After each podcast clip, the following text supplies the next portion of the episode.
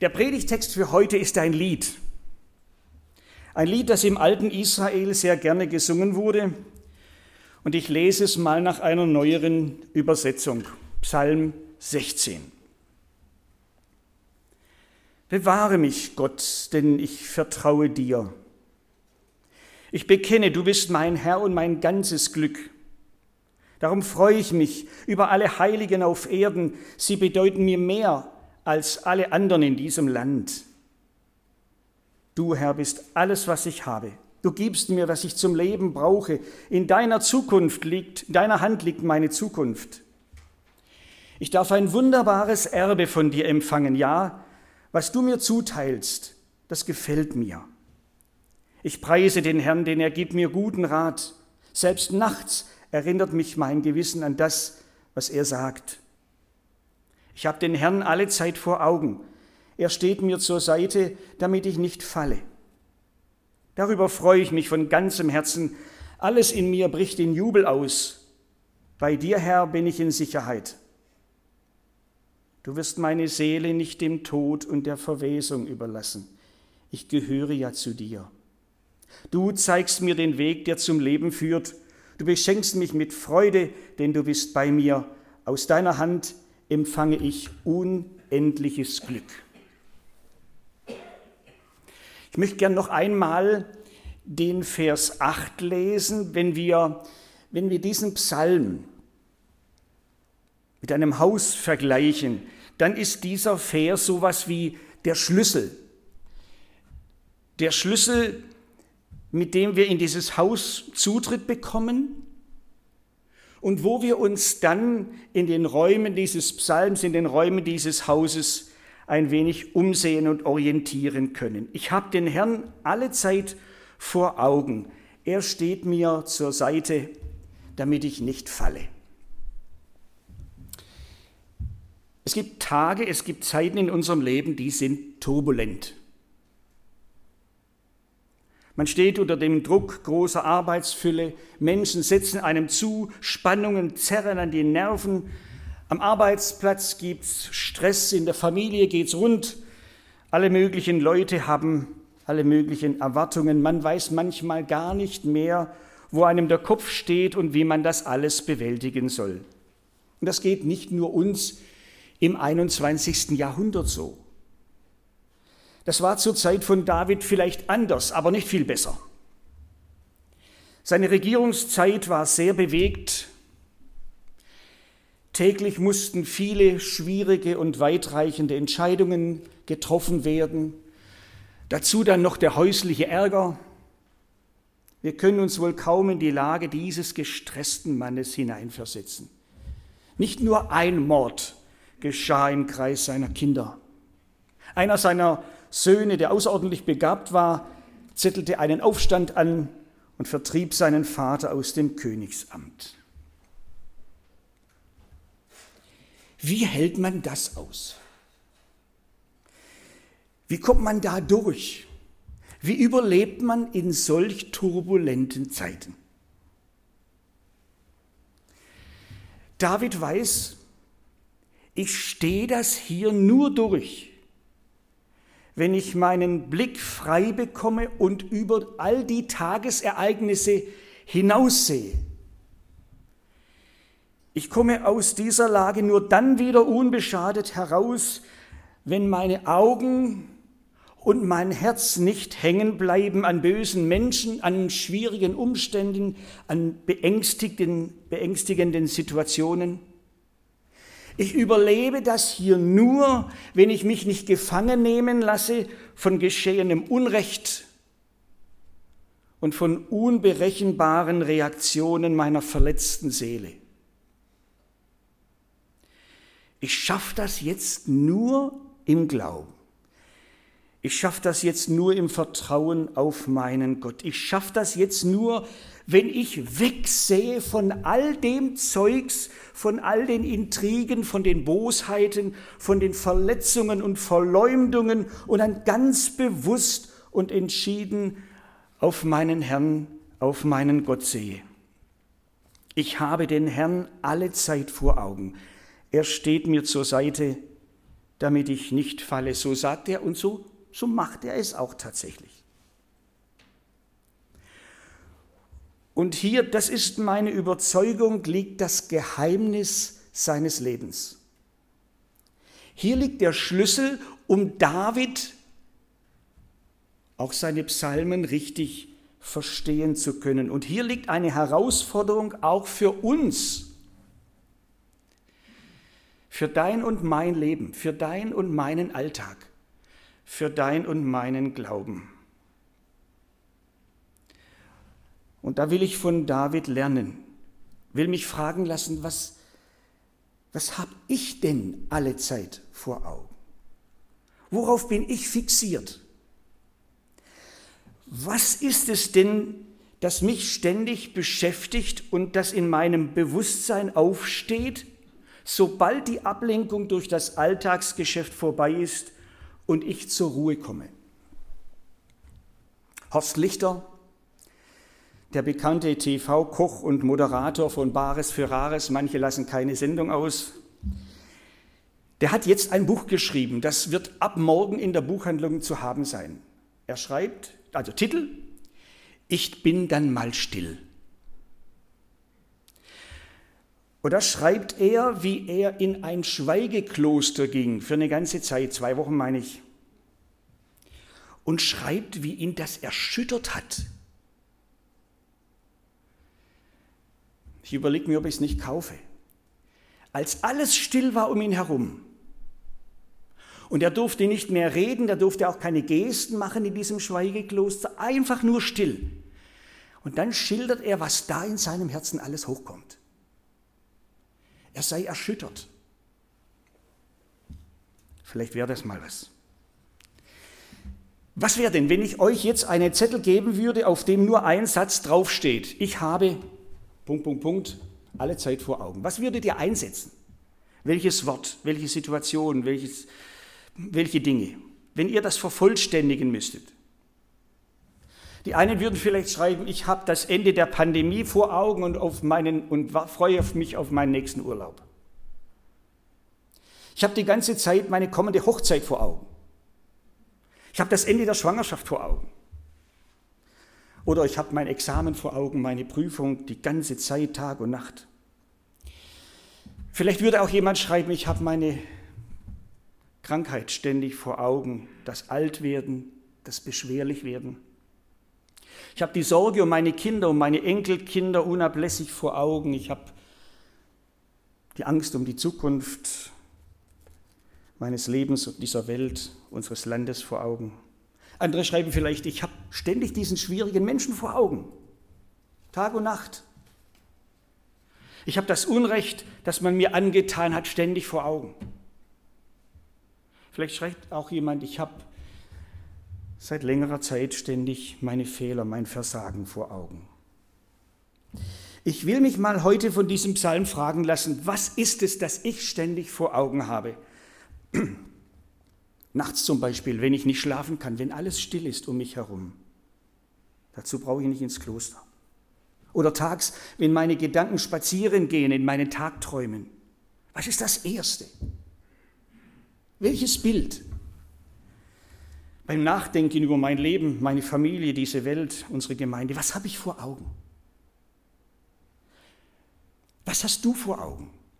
Ich bin überzeugt, das ist keine Belanglosigkeit. Denn das, was ich ständig vor Augen habe, das bestimmt mich. Und zwar mehr, als ich mir das eingestehe. Das, was in meinem Unterbewusstsein ganz vorne dran sitzt und sofort ins Bewusstsein rutscht, sobald ich zur Ruhe komme, das beherrscht mich mehr als ich es für möglich halte. Das, worum meine Gedanken ständig kreisen, das prägt mich mehr als ich es wahrhaben will. Das prägt mein Denken, das prägt meine Einstellung, das prägt meinen Umgang mit mir selber, mit meinem Leben, mit anderen Menschen. Es prägt meine Aktionen und meine Reaktionen. Es prägt meine Entscheidungen und es prägt meine Befindlichkeiten. Es macht aus mir einen glücklichen oder einen unglücklichen Menschen, einen fröhlichen oder einen mürrischen Menschen. Es macht aus mir einen von Herzen dankbaren und zufriedenen Menschen oder einen unzufriedenen Kotzbrocken. Je nachdem. Und ich möchte in diesem Zusammenhang noch ein zweites sagen.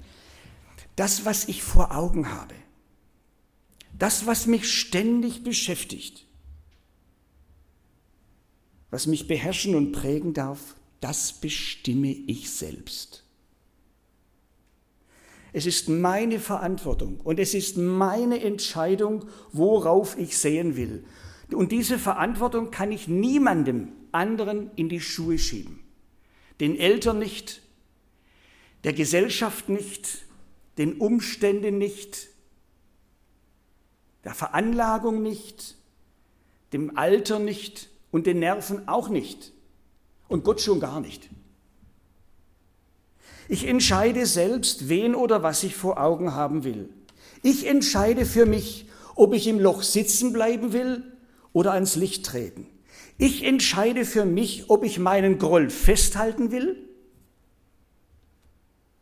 Ich entscheide, ob ich dem anderen sein Unrecht nachtragen oder ob ich ihm vergeben will.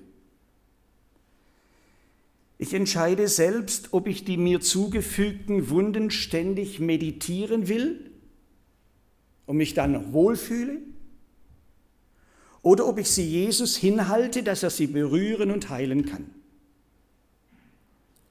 Entweder habe ich das bewusst so für mich entschieden oder ich habe das in meinem Herzen bewusst zugelassen.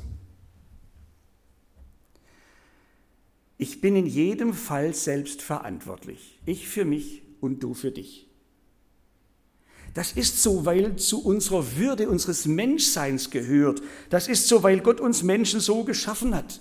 Als Ebenbilder tragen wir diese Gabe der Selbstverantwortlichkeit in uns. Und David sagt, ich habe den Herrn alle Zeit vor Augen. Er steht mir zur Seite, damit ich nicht falle. Und ich bin für mich überzeugt, daher kam auch die Freude in seinem Leben mitten in spannungsvollen, herausfordernden und oft sehr schwierigen Situationen. David blieb nicht stehen an dem, was zum Heulen traurig war und was ihn niederdrücken wollte. Da gab es genug. Er machte bewusst einen Abstand zwischen sich und den Dingen, die auf ihn eindrangen. Er stellt seinen Herrn zwischen sich und die Menschen, die ihm schaden wollen. Er stellt seinen Herrn zwischen sich und die Nöte und Schwierigkeiten, die ihn erdrücken wollen. Er hat sich entschieden, in welchen Situationen ich auch stehe. Ich will auf den Herrn schauen. Ich will auf meinen Herrn sehen. Und erst dann, erst dann und von dort her auf alles andere. David hat sich so entschieden. Und wir? Ich und du? Könnte dieser Psalm vielleicht eine Einladung sein. Eine Einladung ist, David nachzumachen und neu für uns festzumachen und es vielleicht auch mal Jesus konkret zu sagen, vielleicht am Morgen eines Tages zu sagen, du Herr Jesus, ich will heute ganz bewusst auf dich sehen. Ich weiß nicht, was alles kommt. Manche Termine habe ich, manche Menschen, manche Begegnungen stehen vor mir und ich habe es mit schwierigen Leuten zu tun, aber ich will ganz bewusst heute, was auch kommt, auf dich sehen. Nochmal, von selbst geht das nicht. Automatisch stellt sich diese Haltung nicht ein. Das müssen wir wollen, dafür müssen wir uns entscheiden und zwar immer wieder neu, vielleicht jeden Morgen, weiß ich. Und dann müssen wir es leben. So, wenn, was passiert dann? Was passiert, wenn wir das bewusst wollen? Jetzt könnten wir den ganzen Psalm miteinander mal durchgehen und die Folgen ablesen, die sich einstellen, wenn ich einmal diese Grundeinstellung für mich getroffen habe. Einfach jetzt nur ein paar Hinweise, alles können wir nicht machen. Und vielleicht lest ihr den Psalm mal für euch in Ruhe durch. Der erste Hinweis. Diese Grundentscheidung, ich will auf Jesus sehen und alles andere von ihm her sehen, diese Grundeinstellung führt zu einer Zufriedenheit, zu einer dankbaren Zufriedenheit mit dem eigenen Leben, mit der eigenen Biografie.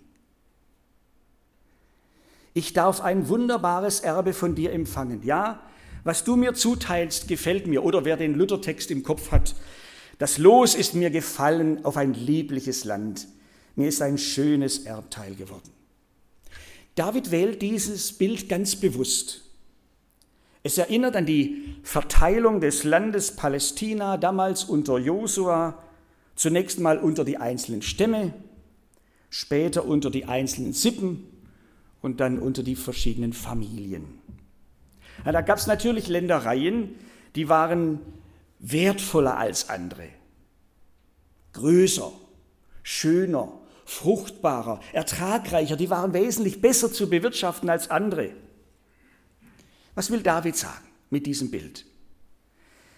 Wenn ich dieses Geschehen von damals als Bild auf mein Leben übertrage, dann kann ich ganz ehrlich sagen, ich bin mit meinem Leben zufrieden. So wie es ist, mit meinem Lebensweg, mit meiner Lebensgeschichte, mit allem, was zu mir und meinem Leben gehört. Nein, nicht weil es besser wäre als das von anderen, sondern weil ich weiß, so wie es ist, kommt es mir zu von Gott. Aus der guten Hand eines guten Gottes. So glaube ich's und so will ich's nehmen. Ich nehme einfach alles, was ich erlebe, an, an Schönem und Schwerem, an Ermutigendem und Bedrückendem aus seiner Hand. Er hat mir das zugeteilt und er hat mir dieses Leben zugetraut, mit allem. Dann soll es auch gut sein gut für mich. Ich bin mit meinem Leben zufrieden, ich bin mit meinem, meiner Biografie versöhnt, ich möchte mit niemandem tauschen. Danke, guter Gott. Ich glaube dir, dass du es mit allem gut mit mir meinst, mit dem, was du mir gegeben hast und mit dem, was du mir nicht gegeben hast. Du wirst schon wissen, warum. Du weißt ja am besten, was für mich gut ist. darf ich das mal so sagen, wie viel Unzufriedenheit, wie viel Undankbarkeit gibt es unter uns Menschen, auch unter uns Christenmenschen? Wie schnell kommen einem Gedanken wie, der andere hat es leichter, der hat es besser, der hat es schöner. Ja, wenn es mir auch so gut ginge wie dem, ja, wenn ich auch so begabt wäre wie die, ja, wenn ich auch so viel verdienen würde wie, wenn ich auch so gesund wäre wie die, und plötzlich merke ich, und ich gebe gern zu, dass mir solche Gedanken keineswegs fremd sind. Ich merke, ich habe ja gar nicht mehr den Herrn vor Augen, sondern mich selbst, bemitleide mich oder ich habe den Nachbarn vor Augen oder den Kollegen oder den Bruder, die Schwester, die Freundin, mit der ich mich ständig vergleiche und immer schlechter abschneide. Kein Wunder bin ich so unzufrieden. Hoffentlich merke ich das frühzeitig. Hoffentlich zeigt mir der Geist Gottes das rechtzeitig und hilft mir zum Umdenken. Ich will es wieder lernen und mir das bewusst machen, auch wenn es manches Mal ganz anders scheint, auch wenn ich es manchmal ganz anders empfinde. Ich will es glauben lernen, mein Leben liegt letztlich nicht in der Hand eines anonymen Schicksals, oder in der Hand eines schwierigen Vorgesetzten oder sonst irgendeines Menschen? Mein Leben vom ersten bis zum letzten Tag meines Lebens liegt in Gottes Hand, in der Hand meines guten Gottes, eines mir guten Gottes. Und aus dieser Hand kommt mir zu, was ich brauche und gut für mich ist. Diese Hand begleitet mich und beschützt mich sie hält mich und manches Mal trägt sie mich auch. Ein zweiter Hinweis. Darüber freue ich mich von ganzem Herzen. Alles in mir jubelt. Bei dir, Herr, bin ich in Sicherheit. Und Vers 11 unterstreicht das noch. Du zeigst mir den Weg, der zum Leben führt. Du beschenkst mich mit Freude, denn du bist bei mir. Aus deiner Hand empfange ich unendliches Glück. Also, nicht glückliche Umstände, nicht Reichtum, nicht Ehre, nicht Macht, und die hatte David. Auch nicht Anerkennung vom Volk nicht, oder Lob von Menschen war für David der Grund zum Freuen und zum Jubeln, sondern die Gewissheit, dass er einen Herrn hat. Einen Herrn, der für ihn sorgt, auch wenn es schwierig wird, der es gut mit ihm meint, auch wenn er das nicht immer sieht und der es auf seine Weise eben recht macht. Wir kommen noch kurz drauf, selbst wenn der Tod nach ihm greifen sollte. Auch dann, so ist David gewiss, auch dann lässt seine starke Hand mich nicht los. Könnte es sein, könnte es sein, dass hier ein innerer Zusammenhang besteht? Dass ich vielleicht deshalb die Freude auch am Leben verloren habe, weil ich Jesus aus den Augen verloren habe, weil schwere Erlebnisse, weil negative Erfahrungen, weil alte Verletzungen, weil erlittenes Unrecht oder das Vergleichen mit anderen so sehr meinen Blick gefangen nehmen und mich beherrschen, dass ich zu einem richtigen Trauerklos geworden bin, den man schon von weitem ansieht, wie unzufrieden, wie sauer, wie beleidigt oder verbittert er ist. Ich frage mich auch selber, wie ist das denn? Ist die Freude an Jesus das, was mich im Alltag trägt, das, was mein Verhalten bestimmt, das, was mich auch Negatives überwinden und Menschen ihr Fehlverhalten vergeben lässt? Ist mein Blick auf Jesus das Geheimnis? Ein drittes. Bewahre mich Gott, denn ich vertraue dir. David weiß, und er weiß das auch aus seinem eigenen Leben, aus schmerzlichen Erfahrungen mit sich selbst und mit seinem eigenen Glauben, wie sehr diese Grundeinstellung, wie sehr das Vertrauen auf Gott angefochten ist. David kennt sein eigenes Herz recht gut. Er weiß, wie wankelmütig dieses Herz oft ist wie leicht es sich gefangen nehmen lässt von plötzlichen Ereignissen und unvorhergesehenen Begegnungen mit Menschen. Er weiß, wie schnell das passieren kann, dass im Trubel des Alltags er das wieder verliert, was er mit persönlicher Hinwendung zu seinem Herrn gewonnen hat. Und das will er auf keinen Fall. Den starken Max spielen, das ist ihm längst vergangen. David weiß um seine Gefährdungen. Und deshalb betet er, bewahre mich. Bewahre mich, Gott, denn ich vertraue dir. Bewahre mich vor falscher Selbstsicherheit. Bewahre mich vor Übermut und Hochmut. Bewahre mich vor der Versuchung der Macht. Bewahre mich vor übertriebener Einbildung und falschen, negativen und andere verletzenden äh, Reaktionen. Lieber Gott, bewahre mich vor mir selbst. Das Wissen um das eigene Herz, die eigenen Schwächen, die eigene Versuchlichkeit, das macht aus David einen bescheidenen, demütigen Menschen. Einen Menschen, der weiß, dass er immer und überall bei allem Gott braucht. Wer unter uns sich selbst kennt, sein eigenes Herz ein bisschen kennt,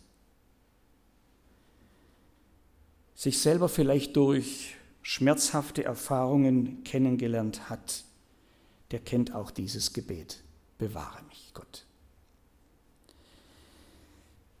Ein weiterer Hinweis, darum freue ich mich über alle Heiligen auf Erden. Sie bedeuten mir mehr als alle anderen in diesem Land. Das heißt dann doch, wenn ich Jesus vor Augen habe, wenn ich Jesus vor Augen habe, dann sehe ich auch die Brüder und Schwestern in der Gemeinde wieder mit anderen Augen. Und ich finde das ein wunderschönes Wort. Heilige auf Erden. Also Heilige in Gottes Augen, aber halt noch auf Erden. Unvollkommen, fehlerhaft, mit Dreckspritzern auf ihrer weißen Weste, so wie ich selber auch. Der Blick auf Jesus, der mich kennt, auch meine Weste kennt, der mir aber trotz allem gut ist, der liebevoll und barmherzig mit mir umgeht. Dieser Blick auf Jesus macht auch mich liebevoller und barmherziger im Umgang mit anderen. Dieser Blick auf Jesus verhindert dann aber auch, dass ich dem anderen all sein Fehlverhalten mir gegenüber in einem Körbchen sammle ihm nachtrage und bei der erstbesten Gelegenheit vor die Füße kippe. Der Blick auf Jesus hilft mir, dem anderen, auch wenn es schwer fällt, zu vergeben. Immer wieder. Und er hilft mir, er hilft mir bewusst auch das Gute und das Schöne im anderen sehen zu wollen, auch wenn es besser ist und schöner, als was ich zu bieten habe. Und dann entsteht eine echte, liebevolle, ungeheuchelte Gemeinschaft. Ich habe den Herrn alle Zeit vor Augen. Das ist jetzt nicht nur eine trockene Beschreibung einer Lebenseinstellung. Das ist noch viel mehr. Das ist, das ist sowas wie eine, wie eine Liebeserklärung. In einer anderen Übersetzung heißt das, du bist mein ganzes Glück. Du bist alles, was ich habe. Tag und Nacht sind meine Gedanken bei dir. Ich kann mein Glück kaum fassen. Das ist Liebestext. So haben es vielleicht die einen oder anderen von euch schon ihrem Partner gesagt. Das ist Sprache der Liebe. Liebe. Könnte man einen Schlager draus machen. Kann man so von Gott sprechen? Es ist jetzt schon ein paar Jahre her, da stand ich auch am Sarg einer fröhlichen jungen Frau, 43 Jahre, wie Ulrike, eine treue Mitarbeiterin in unserer Gemeinde. Und auch damals hatte der Krebs das Leben dieser Frau brutal zerstört. Noch im Krankenhaus, sie konnte kaum mehr reden. Bevor sie zum Sterben nach Hause entlassen wurde, hat sie mich gebeten, ihre Beerdigung zu, zu halten. Und dann hat sie mir gesagt, sie wünscht sich für die Traueransprache diesen Psalm, Psalm 16. Das sollte ihr Bekenntnis sein, wenn Menschen um ihr Grab oder ihren Sarg stehen. Die Familie, drei kleine Kinder, die ganze Gemeinde. Ich habe den Herrn alle Zeit vor Augen. Dann haben wir ihre Lieblingslieder gesungen. Immer mehr von dir. Ich singe dir ein Liebeslied und was es da alles gibt. Bei der Trauerfeier für Ulrike am Montag durften wir leider nicht singen. Aber hören, zuhören, wie eine schöne Stimme die Arie aus dem Oratorium der Messias von Georg Friedrich Händel gesungen hat. Ich weiß, dass mein Erlöser lebet. Das Lied war Ulrikes Wunschlied für ihre Beerdigung und damit auch ihr Vermächtnis, auch für uns. Ich weiß, dass mein Erlöser lebt. Und ich bin ganz gewiss, dass nun auch das Ende des Psalms für Ulrike gilt. Du wirst mich nicht dem Tod und der Verwesung überlassen. Ich gehöre ja zu dir. In deiner Gegenwart finde ich ganz viel Freude und Glück, für immer und ewig. Was für eine Aussicht für Menschen, die heute schon Jesus vor Augen haben. Der Tag kommt, an dem sie ihn ganz real von Angesicht zu Angesicht sehen dürfen. Ich bete.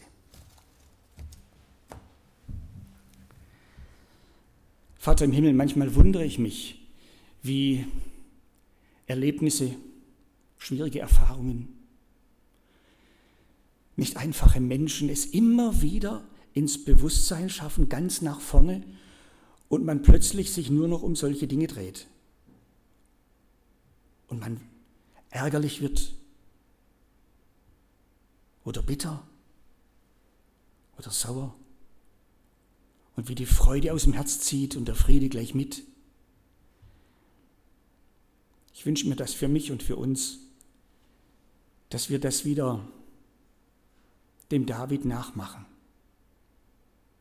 uns dafür entscheiden, schon am Morgen eines Tages, am Anfang einer neuen Woche, wenn wir in ein schwieriges Gespräch gehen, wenn die ganz normale Arbeit mal wieder stresst, uns dafür zu entscheiden, ich habe Jesus vor Augen und von daher mache ich meine Arbeit, von daher gehe ich auf Menschen zu, von daher soll dieser Tag bestimmt werden. Sei so gut und Hilf uns, dass wir diese Entscheidung dann auch in unserem Alltag leben können. Amen. Jesus, wir sehen auf dich. Es gibt ein schönes Lied, das hören wir jetzt.